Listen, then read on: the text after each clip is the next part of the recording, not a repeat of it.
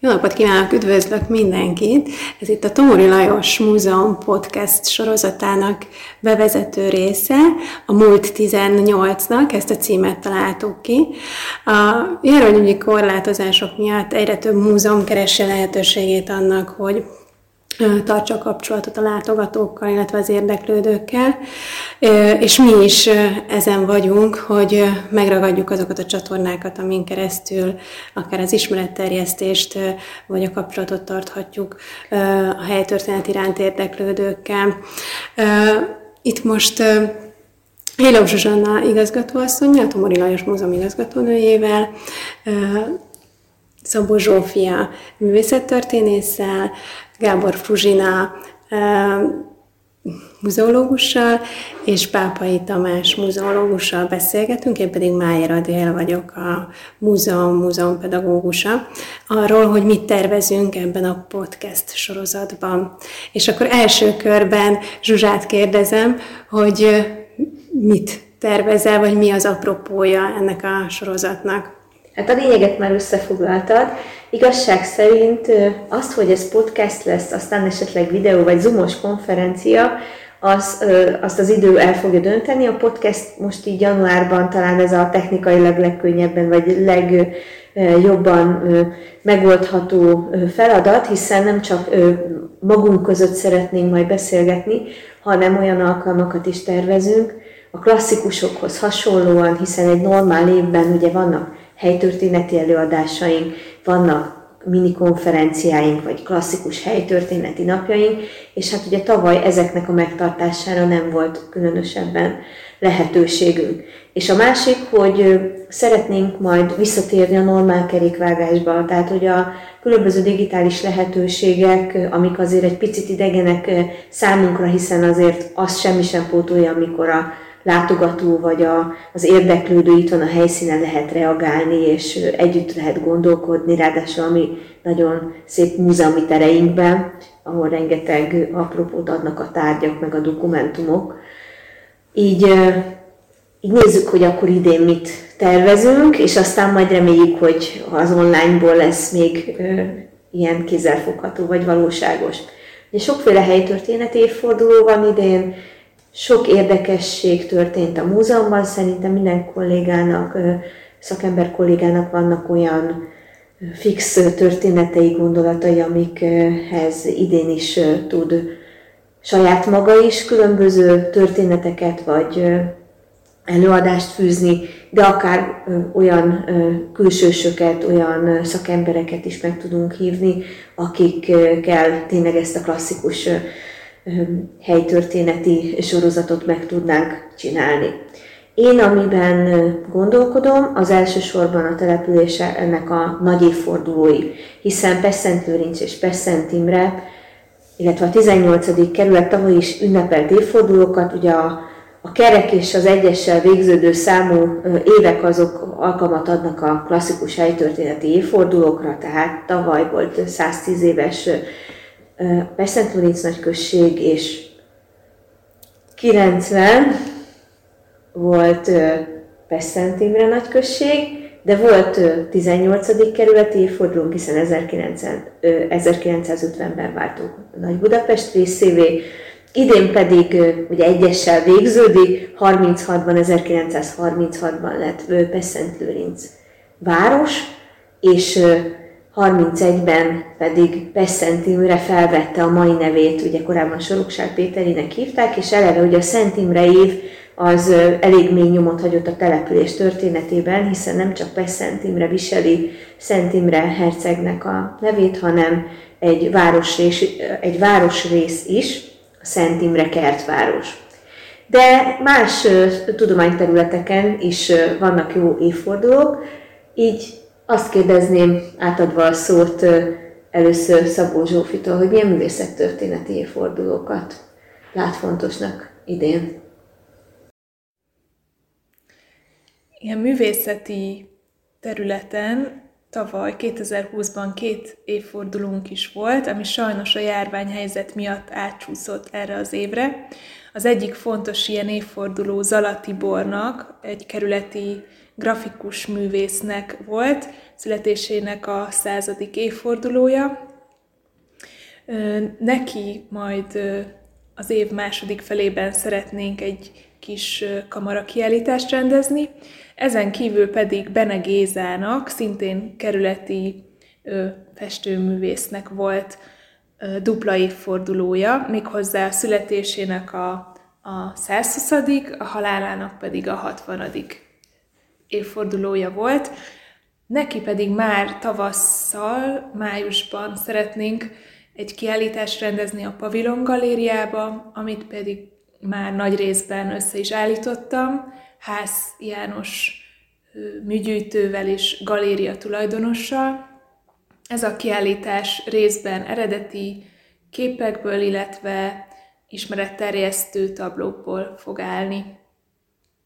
Ezen kívül pedig a, mai, a mostani évben Kondor Bélának lesz kerek évfordulója, ugyanis kilencven éve született, február tizenhetedikén lesz ez az évforduló. Ehhez kapcsolódóan már sok mindennel készültünk, többek között Mayer Adél múzeumpedagógus kolléganőmmel, a gyerekeknek és a felnőtteknek is készítettünk egy, egy virtuális kiállítás böngészőt, ahol több mindent megtudhatnak az érdeklődők Kondor Béláról, illetve sok játék is van elrejtve benne. Ezen kívül majd cikkekkel és beszélgetésekkel is készülünk, amit ugye egyelőre majd online formában fogunk megosztani, és hát majd az év további részében, hogyha enyhülnek ezek a korlátozások, akkor pedig még több érdekes színes programot tervezünk családoknak, felnőtteknek és gyerekeknek egyaránt. Nagyszerű. Fruzsina, te milyen uh, helytörténeti érdekességekről szeretnél beszélni, illetve úgy tudom, hogy a februári első ilyen uh, kerekasztal beszélgetés a te szervezésed uh, alatt van. Igen, ahogy Zsuzsa is említette, számos évforduló volt tavaly is és idén is, számos évforduló van, de a várostörténeti évfordulók mellett például a kerülethez kapcsolódó hírességeknek, híres embereknek is vannak évfordulói, például Bánki Vilma néma filmszínésznőnek, aki egy ideig ő, ő élt Pestszentlőrincen is. Rá fogunk emlékezni a Magyar Hollywood Tanács Egyesülettel közösen, február utolsó szerdáján. Tehát ez lesz az első. Igen, igen, ez lesz az első alkalom, hogy ráemlékezünk az ő pályafutására, a Pestszentlőrincen eltöltött éveire, és mindenre, ami hozzá uh-huh. kapcsolható. Tamás, átadjuk neked a szót. Te mit gondolsz, mi lehet érdekes egy ilyen podcast beszélgetésben? Milyen témák érdekelnek? Én úgy gondolom, hogy egy ilyen podcast beszélgetésben minden érdekes lehet, ami a követtel foglalkozik, különös tekintettel az évfordulókra, és ezenből is a nagyon kerek évfordulókra, úgy mint amelyben egyesek, illetve nullák szerepelnek. Ebből én most első körben egyet emelnék ki, száz éve létesült a Continental szallagszövő gyár, amit később ilyenben csipkegyárként lett közismert. Ezt az emberek, ha Lőrincre beteszik a lábukat, könnyen megismerhetik, akár ismerhetik is, hiszen ez a Lajos Múzeumi sorompónál egy elég, elég emblematikus épület hirdeti ma is ezt a egykor volt gyárat, ami ma már nem üzemel. A másik nagyon szép kerek évforduló pedig az álomtelephez kapcsolódik, és itt visszaadnám Zsuzsának a szót. Hát köszönöm. Én is gondolkoztam azon, hogy nekem is van olyan kérdésem, amit kollégának fogok aztán feltenni. Az állami lakótelep története az a trianoni békeszerződés vagy békediktátumhoz köthető, hiszen a Havanna helyén egykor álló szociális lakótelep azokat a, a határ, az új határ mögé szoruló családokat fogadta be, azoknak adott menedéket, akik sokszor éveket töltöttek vagonban egy-egy budapesti pályaudvaron, és az különösen fontos, hogy ez a lakótelep, ez volt a Magyarország legnagyobb szociális lakótelepépítkezése a második világháború előtt. És az az izgalmas, hogy bár a lakótelepet felszámolták és a lakóit széttelepítették, de mai napig egy összetartó, egy nagyon izgalmas közösség, amelyik ehhez tartozik. De visszatérve Tamás témájához, itt közben itt a fejemben jártak a gondolatok, tehát a szalagszövő, vagy, vagy Continental szalagszövőgyár és csipkegyár, milyen izgalmas lenne, hogyha például a podcast beszélgetésbe be tudnánk esetleg vonni, vonni egy volt csipkegyári dolgozott, vagy aki jobban ismerte a gyár történetét, vagy esetleg jelentkezni a, a beszélgetés nyomán valaki, aki még ennek a, a gyárnak a történetéhez valamit hozzá tudna adni. De Fruzsina, én úgy emlékszem, hogy, hogy mintha említetted volna, hogy nem csak nem csak gyárnak, nem csak településnek, nem csak művészeknek, hanem más a település történetében fontos személyeknek is lesz idén évfordulójuk. Igen, például kifejezetten a múzeum múzeumunk számára fontos személyeknek, Herrik, illetve Bókai családtagoknak is lesz különféle születési, illetve halálozási pontokhoz kapcsolható évfordulójuk, több, többeknek is, Bókai Árpádnak, ifjabb Herrik Károlynak például, hogy csak őket említsem, és úgy gondolom, hogy érdemes róluk is megemlékezni az életükről, amit hozzájuk tudunk kapcsolni, esetleg hozzájuk kapcsolható tárgyakat, dokumentumokat megismertetni velük. Igen. És hát ugye tavaly volt malév évforduló, amire igazán szépen Igen. sikerült megemlékezni ugye a Facebook posztokon keresztül. Egy picit az is lehet egyébként szerintem ennek a podcast, vagy tehát ezen, ennek az online verziónak a lehetőség, hogy a Facebook posztok például nagyon sokszor ugye névtelenek, és ugye jól mondom, névtelenek. Tehát a múzeum nevében azért az nem derül ki, hogy melyik kolléga mely területért felelős, de szerintem mindannyian kíváncsiak vagyunk arra, hogy Adél, te mire készülsz, hiszen egy nagyon fontos terület tartozik hozzád, amiről még nem beszéltünk. A, az épített és a klasszikus szellemi örökségen kívül a természeti örökség, a helyismeretnek ez a része, ez, ez, ez leginkább a te szívcsücske, illetve te foglalkozol itt a gyűjteményben, a múzeumban a legtöbbet vele.